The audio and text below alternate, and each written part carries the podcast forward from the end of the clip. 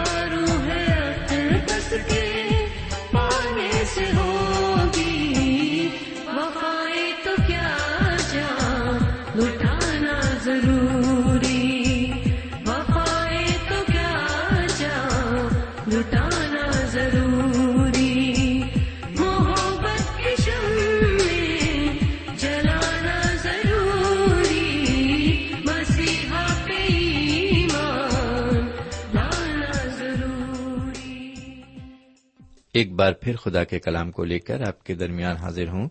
سلام قبول فرمائیے۔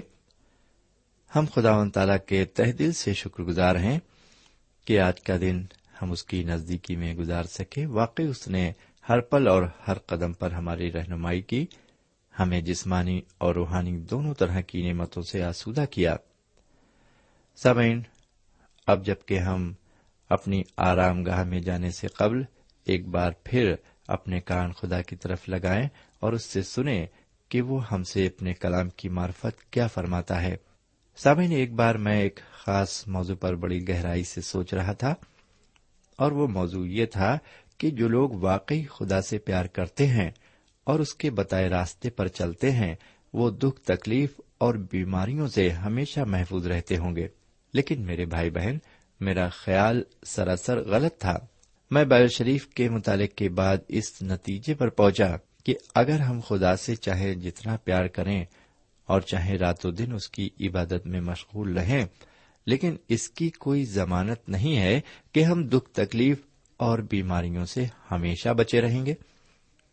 ہو سکتا ہے ہم کو اور زیادہ مصیبتوں کا سامنا کرنا پڑے، کیونکہ جب ہم خدا کے زیادہ نزدیک رہنے کی کوشش کرتے ہیں تو یہ بات شیطان کو پسند نہیں آتی۔ وہ ہماری زندگی کے ہر معاملات میں ایک روڑا بن کر کھڑا ہو جاتا ہے۔ وہ کبھی کبھی ایمانداروں کو اتنے زیادہ دکھ تکلیف اور پریشانیوں میں پھنسا دیتا ہے کہ ان کا ایمان بھی ڈگمگانے لگتا ہے۔ اور میرے بھائی، جب شیطان یہ دکھ تکلیف اور پریشانیاں ہمارے اوپر لاتا ہے تو کبھی کبھی خدا بھی ہماری حفاظت نہیں کرتا۔ وہ ان پریشانیوں کو آنے دیتا ہے، کیونکہ وہ اپنے بندوں کو آزمانا چاہتا ہے۔ خدا و تعالی شیطان کو یہ دکھانا چاہتا ہے کہ جو میرے بندے ہیں، وہ کبھی اپنے ایمان سے پیچھے نہیں ہٹیں گے۔ میرے پیارے بھائی بہن، ہو سکتا ہے کہ آپ بھی ان لوگوں میں سے ایک ہوں جو خدا پر کامل ایمان رکھتے ہوئے بھی شیطان کے ذریعے ستائے جاتے ہیں۔ لیکن میں آپ کے اندر یہ کامل اعتقاد پیدا کرنا چاہتا ہوں کہ آپ کی زندگی میں ایک خوشگوار اور سکون بخش صبح ضرور آئے گی، کیونکہ نظام قدرت کے مطابق کوئی بھی ایسی رات نہیں ہے جس کی صبح نہ ہو۔ ہم خدا و تعالی کے تہ دل سے شکر گزار ہیں کہ اس نے ہمیں اپنے کلام کے ذریعے بہت کچھ سکھایا ہے۔ ساتھ ہی ساتھ ہمیں اپنے کلام سے ایک نئی تقویت دے کر ہمارے ایمان کو اور زیادہ مضبوط کیا ہے۔ اب دنیا کی کون سی ایسی طاقت ہے جو ہمیں خدا کی محبت سے الگ کر سکتی ہے؟ کیا فاقہ کشی، کیا ننگا پن، کیا بدحالی، کیا بیماری یا جان کا جوکھم؟ کون ہے جو ہمیں خدا سے الگ کر سکتا ہے؟ ہم بھی حضرت ایوب کی طرح یہ کہنا چاہتے ہیں کہ کیا ہم خدا سے سکھ پائیں اور دکھ نہ پائیں؟ سامعین، یہ سچ ہے کہ خدا جب ہمیں سکھ دیتا ہے تو ہم دکھ بھی اٹھا سکتے ہیں۔ بہرکیف سامعین، جیسا کہ آپ کو معلوم ہے کہ ہم نے پچھلے پروگرام میں یشو کی کتاب کے دوسرے باپ پر غور کیا تھا اور یہاں پر ہم دیکھ رہے ہیں خاص کر ایمان کے متعلق، اور یہ سچ ہے کہ جب ہمارا ایمان مضبوط ہوتا ہے، تبھی ہم یہ کہہ سکتے ہیں، کیا ہم خدا کے ہاتھ سے سکھ پائیں اور دکھ نہ پائیں؟ جب ہم ایمان میں مکمل ہوتے ہیں، مضبوط ہوتے ہیں، تو یقیناً دکھ تو آتے ہیں، لیکن وہ پل بھر کے لیے آتے ہیں، اور ہمیں اس میں کوئی ہراسا بھی نہیں کر سکتا۔ تو پھر آئیے اب ہم تیسرے باب میں چلتے ہیں۔ سامعین، اس تیسرے باب کا موضوع ہے یردن ندی کو پار کرنا۔ میرے بھائی، کنان ملک میں داخل ہونے سے پہلے اسرائیلیوں کے سامنے ایک بہت بڑی ندی ہے۔ جب وہ مصر سے نکلے تھے، تب ان کے سامنے لال سمندر پڑا تھا۔ ایک بہت بڑا سمندر جس کو پار کرنا تھا۔ اب وہ جب کنان میں داخل ہونے کے کے بالکل نزدیک آ گئے ہیں تب ان کے سامنے ایک بڑی ندی ہے، جس کا نام ہے یردن، اور اس یردن ندی کو انہیں پار کرنا ہے۔ سمے جہاں تک اسرائیل کے ایمان کا تعلق ہے، تو اس کے مطابق یردن ندی کو پار کر کے کنان ملک میں داخل ہونا ان کے ایمان کی پختگی کے لیے ایک خاص عمل تھا۔ کیونکہ جب وہ یردن ندی کو پار کر کے یریہو شہر میں داخل ہوں گے تب انہیں دشمن اور یریہو کی شہر پناہ کا سامنا کرنا پڑے گا۔ اس لیے انہیں ایک مضبوط اور پختہ ایمان کی ضرورت ہے۔ اسرائیل کا پیشوا اسی برس کا ایک بزرگ ہے، لیکن وہ خدا کے روح سے معمور ہے۔ اس کے پاس خدا کی قدرت کا ایک طویل تجربہ موجود ہے۔ اس لیے ساری قوم نے ایک دل ہو کر خدا کے لیے یہ قدم اٹھایا ہے۔ لیجیے اب تیسرے باغ کی ابتدائی چھ آیتوں کو سنیے۔ یہاں پر اس طرح لکھا ہوا ہے، تب یشو صبح سویرے اٹھا اور وہ اور سب بنی اسرائیل شتیم سے کوچ کر کے یردن پر آئے اور پار اترنے سے پہلے وہیں ٹکے اور تین دن کے بعد منصبدار لشکر کے بیچ سے ہو کر گزرے اور انہوں نے لوگوں کو حکم دیا کہ جب تم خداون اپنے خدا کے عہد کے صندوق کو دیکھو اور کہن اور لاوی اسے اٹھائے ہوئے ہوں، تو تم اپنی جگہ سے اٹھ کر اس کے پیچھے پیچھے چلنا۔ لیکن تمہارے اور اس کے درمیان پیمائش کر کے قریب دو ہزار ہاتھ کا فاصلہ رہے۔ اس کے نزدیک نہ جانا، تاکہ تم کو معلوم ہو کہ کس راستے تم کو چلنا ہے، کیونکہ تم اب تک اس راہ سے کبھی نہیں گزرے۔ اور یشو نے لوگوں سے کہا، تم اپنے آپ کو مقدس کرو، کیونکہ کل کے دن خداون تمہارے درمیان عجیب و غریب کام کرے گا۔ پھر یشو نے کہنوں سے کہا کہ تم عہد کے صندوق کو لے کر لوگوں کے آگے آگے پار اترو۔ چنانچہ وہ عہد کے صندوق کو لے کر لوگوں کے آگے آگے چلے۔ سابن یردن ندی کو پار کرنے کا تجربہ لال سمندر سے مختلف ہے۔ یہاں یردن ندی میں سیلاب آیا ہوا ہے۔ در حقیقت یہاں ہم ایک معاوضے کو دیکھیں گے۔ یہاں عہد کا صندوق لوگوں کے آگے آگے چلے گا اور کاہن اسے لے کر ندی کنارے پہنچ کر ٹھہر جائیں گے۔ بہرکیف آگے ہم دیکھتے ہیں کہ خدا و تعالی یشو سے ایک وعدہ کرتا ہے۔ ساتویں آیت سے تیرہویں آیت تک اس طرح لکھا ہوا ہے۔ اور خداون نے یشو سے کہا، آج کے دن سے میں تجھے سب اسرائیلیوں کے سامنے سرفراز کرنا شروع کروں گا تاکہ وہ جان لیں کہ جیسے میں موسا کے ساتھ رہا، ویسے ہی تیرے ساتھ رہوں گا۔ اور تو ان کہنوں کو جو عہد کے صندوق کو اٹھائیں، یہ حکم دینا کہ جب تم یردن کے پانی کے کنارے پہنچو تو یردن میں کھڑے رہنا۔ اور یشو نے بنی اسرائیل سے کہا کہ پاس آ کر خداون اپنے خدا کی باتیں سنو۔ اور یشو کہنے لگا کہ اس سے تم جان لوگو کہ زندہ خدا تمہارے درمیان ہے۔ اور وہی ضرور کنانیوں اور ہتھیوں اور ہویوں اور فرزیوں اور جرجاسیوں اور اموریوں اور یبوسیوں کو تمہارے آگے سے دفاع کرے گا۔ دیکھو، ساری زمین کے مالک کے عہد کا صندوق تمہارے آگے آگے یردن میں جانے کو ہے۔ سو اب تم ہر قبیلہ پیچھے ایک آدمی کے حساب سے بارہ آدمی اسرائیل کے قبیلوں میں سے چن لو۔ اور جب یردن کے پانی میں ان کہنوں کے پاؤں کے تلوے ٹک جائیں گے، جو خداون یعنی ساری دنیا کے مالک کے عہد کا صندوق اٹھاتے ہیں، تو یردن کا پانی یعنی وہ پانی جو اوپر سے بہتا ہوا نیچے آتا ہے، تھم جائے گا اور اس کا ڈھیر لگ جائے گا۔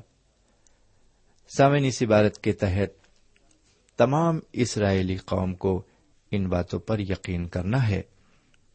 ہم اگلی آیتوں میں دیکھتے ہیں کہ انہوں نے یقین کیا اور ایک بڑے معاوضے کو ہوتے ہوئے دیکھا۔ چودہویں آیت سے سترویں آیت تک عبارت سنیے، لکھا ہوا ہے، اور جب لوگوں نے یردن کے پار جانے کو اپنے ڈیروں سے کوچ کیا اور وہ کہن جو عہد کا صندوق اٹھائے ہوئے تھے، لوگوں کے آگے آگے ہو لیے، اور جب عہد کے صندوق کے اٹھانے والے یردن پر پہنچے اور ان کہنوں کے پاؤں جو صندوق کو اٹھائے ہوئے تھے، کنارے کے پانی میں ڈوب گئے، کیونکہ فصل کے تمام ایام میں یردن کا پانی چاروں طرف اپنے کناروں سے اوپر چڑھ کر بہا کرتا ہے۔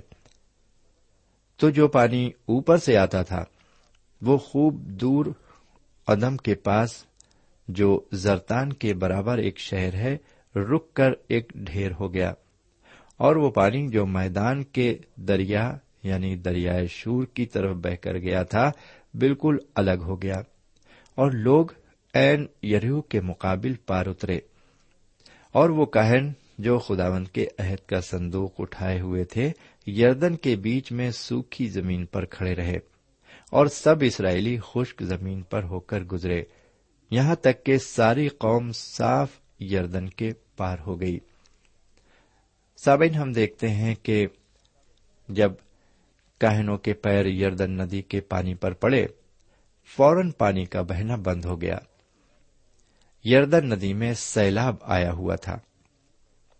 اس لیے یردن ندی کے مغرب میں رہنے والے لوگ یہ سمجھ رہے تھے کہ کہ اسرائیلیوں کو یردن پار کرنے میں کافی وقت لگے گا۔ انہیں اتنی جلدی خطرے کا امکان نہیں تھا۔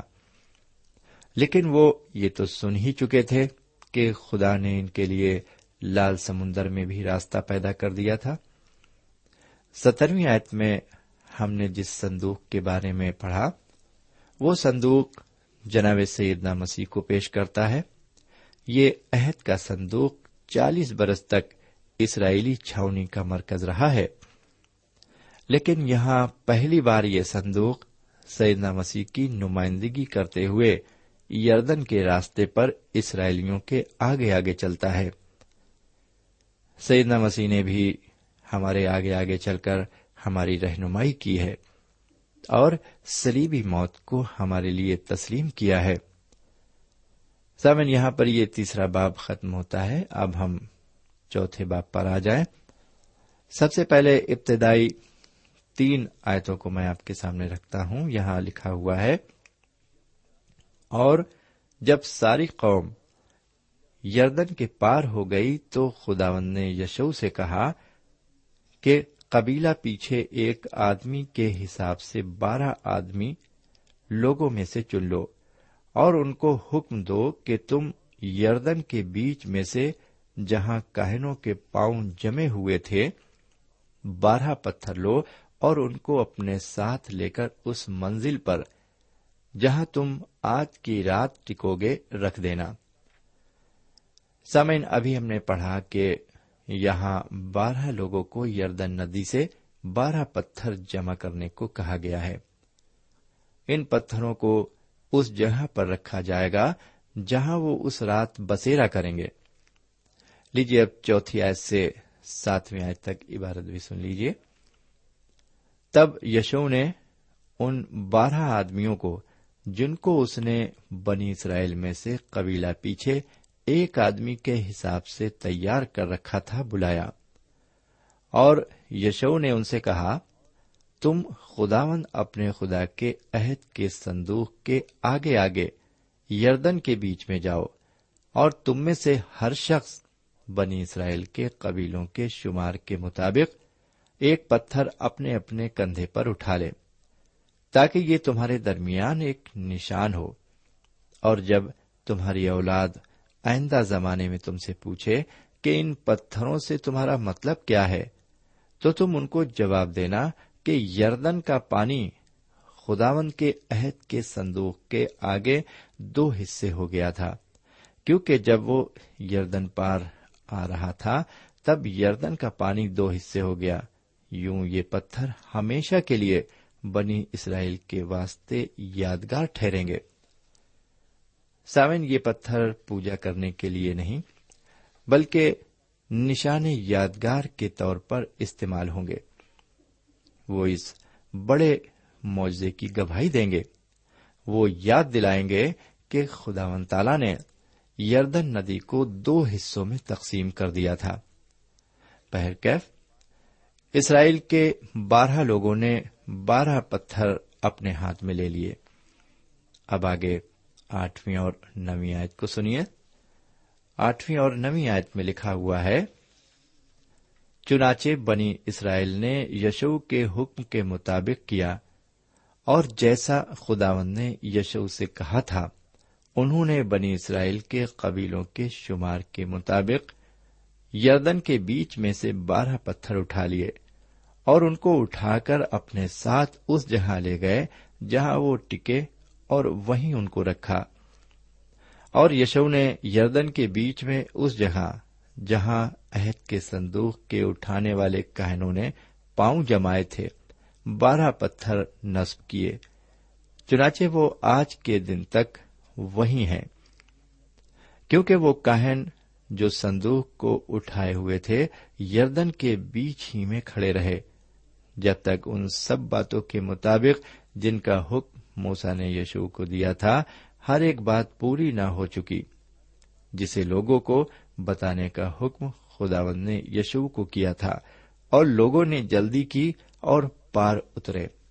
سمن یہ جو بارہ پتھر یردن ندی کے بیچ اس جہاں پر رکھے گئے، جہاں عہد کا صندوق اٹھانے والے کاہنوں کے پیر پڑے تھے۔ یہ پتھر سید مسیح کی موت کو ظاہر کرتے ہیں۔ اور جو پتھر ندی کے باہر لا کر ندی کے مغربی کنارے پر رکھے گئے، یہ سیدنا مسیح کے جی اٹھنے کو ظاہر کرتے ہیں۔ سامعین، اسرائیل قوم نے یردن کے سفر میں موت اور زندگی کا تجربہ حاصل کیا۔ یہاں ہمارے لیے جو پیغام ہے، وہ رومیو کے خط کے چھٹے باپ کی ابتدائی چار آیتوں پر مبنی ہے۔ وہاں جناب پولس بپتسمے کا مطلب سمجھاتے ہوئے لکھتے ہیں، کیا تم نہیں جانتے کہ ہم جتنوں نے مسی یسو میں شامل ہونے کا بپتسمہ لیا، تو اس کی موت میں شامل ہونے کا بپتسمہ لیا؟ بس موت میں شامل ہونے کے بپتسمے کے وسیلے سے ہم اس کے ساتھ دفن ہوئے، تاکہ جس طرح مسیح باپ کے جلال کے وسیلے سے مردوں میں سے چلایا گیا، اسی طرح ہم بھی نئی زندگی میں چلیں۔ ایک بار پھر سنیں، کیا تم نہیں جانتے کہ ہم جتنوں نے مسیح یسو میں شامل ہونے کا بپتسمہ لیا، تو اس کی موت میں شامل ہونے کا بپتسمہ لیا؟ بس موت میں شامل ہونے کے بپتسمے کے وسیلے سے ہم اس کے ساتھ دفن ہوئے، تاکہ جس طرح مسیح باپ کے جلال کے وسیلے سے مردوں میں سے جلایا گیا، اسی طرح ہم بھی نئی زندگی میں چلیں۔ سمن جو شخص سیدنا مسیح میں شامل ہونے کا بپتسمہ لیتا ہے، دنیا کے لیے وہ مر جاتا ہے، پر مسیح کے لیے زندہ رہتا ہے۔ اب ہم دنیا کے نہیں، بلکہ سیدنا مسیح کے ہیں، اور اب ہمیں انہی کی مرضی کے مطابق زندگی گزارنا ہے۔ جی ہاں میرے بھائی، اگر آپ نے بپتسمے کا مطلب ابھی تک نہیں سمجھا ہے، تو آپ یہاں پر یہ سمجھ لیجیے کہ جب آپ مسیح کے نام سے بپتسما لیتے ہیں، تو سمجھ لیجیے کہ دنیاوی طور سے آپ مر چکے ہیں۔ جی ہاں آپ کے پرانے کام، وہ گناہ کے کام جو پہلے آپ کرتے تھے، اس اعتبار سے آپ بالکل ختم ہو چکے ہیں۔ اور مسیح کے ساتھ اب آپ ایک نئے سرے سے پیدا ہوئے ہیں۔ تو اس لیے جب نئے سرے سے پیدا ہوئے ہیں، تو ایک نئی زندگی گزارنا ہے۔ لیجیے اب چوتھے باپ کی چودہویں آیت سے چوبیسویں آیت تک عبارت بھی سن لیجیے بلکہ میں کہوں گا آپ اسے اپنی بائبل شریف میں پڑھ لیں۔ بائیسویں آیت میں ہم پڑھتے ہیں کہ تم اپنے لڑکوں کو یہی بتانا، سامعین ہمارے سیکھنے کے لیے یہاں پر کیا ہے؟ سامعین، اگر آپ نے سیدہ مسیح کی موت اور ان کے جی اٹھنے کے تجربے میں شرکت کی ہے، تو آپ کا اور ہمارا فرض ہے کہ ہم اپنے بچوں کو بھی اس تجربے کے بارے میں بتائیں۔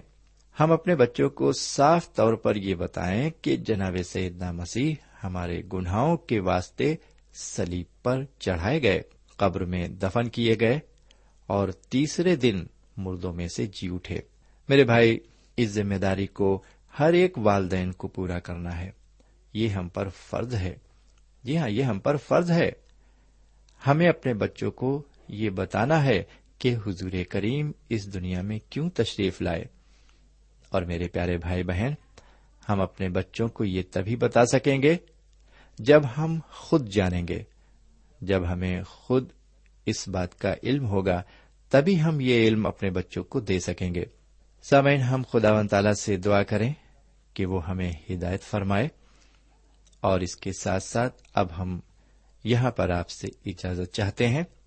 اگلے پروگرام میں خدا نے چاہا تو ہم ضرور ملیں گے۔ تب تک کے لیے ہمیں اجازت دیجیے خدا حافظ۔ سامعین، ابھی آپ نے ہمارے ساتھ یشو کی کتاب سے مطالعہ کیا۔ اس مطالعے سے آپ کو یقیناً روحانی برکتیں ملی ہوں گی۔ اگر آپ کے پاس اس مطالعے سے متعلق کوئی سوال ہے، تو ہمیں ضرور لکھیں۔ ہم آپ کے خط کے منتظر رہیں گے۔ خدا حافظ۔ ہمارا پتہ ہے، پروگرام نور ال post box number one five seven five Sialkot, Pakistan. پتہ ایک بار پھر سن لیں۔ پروگرام نور ال پوسٹ باکس نمبر ایک پانچ سات پانچ سیال کوٹ پاکستان۔ اب آپ ہم سے ٹیلی فون اور ای میل سے بھی رابطہ قائم کر سکتے ہیں۔ ہمارا ٹیلی فون نمبر ہے nine two three four four six four zero four five seven eight. نو دو تین چار چار چھ چار صفر چار پانچ سات آٹھ۔ ہمارا ای میل پتا ہے۔ N A E M three nine four nine eight hotmail dot com N A E M three nine four nine eight hotmail dot com ہمارے پروگرام کا وقت اب یہیں پر ختم ہوتا ہے۔ اگلے پروگرام میں خدا کے کلام کے ساتھ پھر حاضر ہوں گے۔ تب تک کے لیے اجازت دیں۔ خدا حافظ۔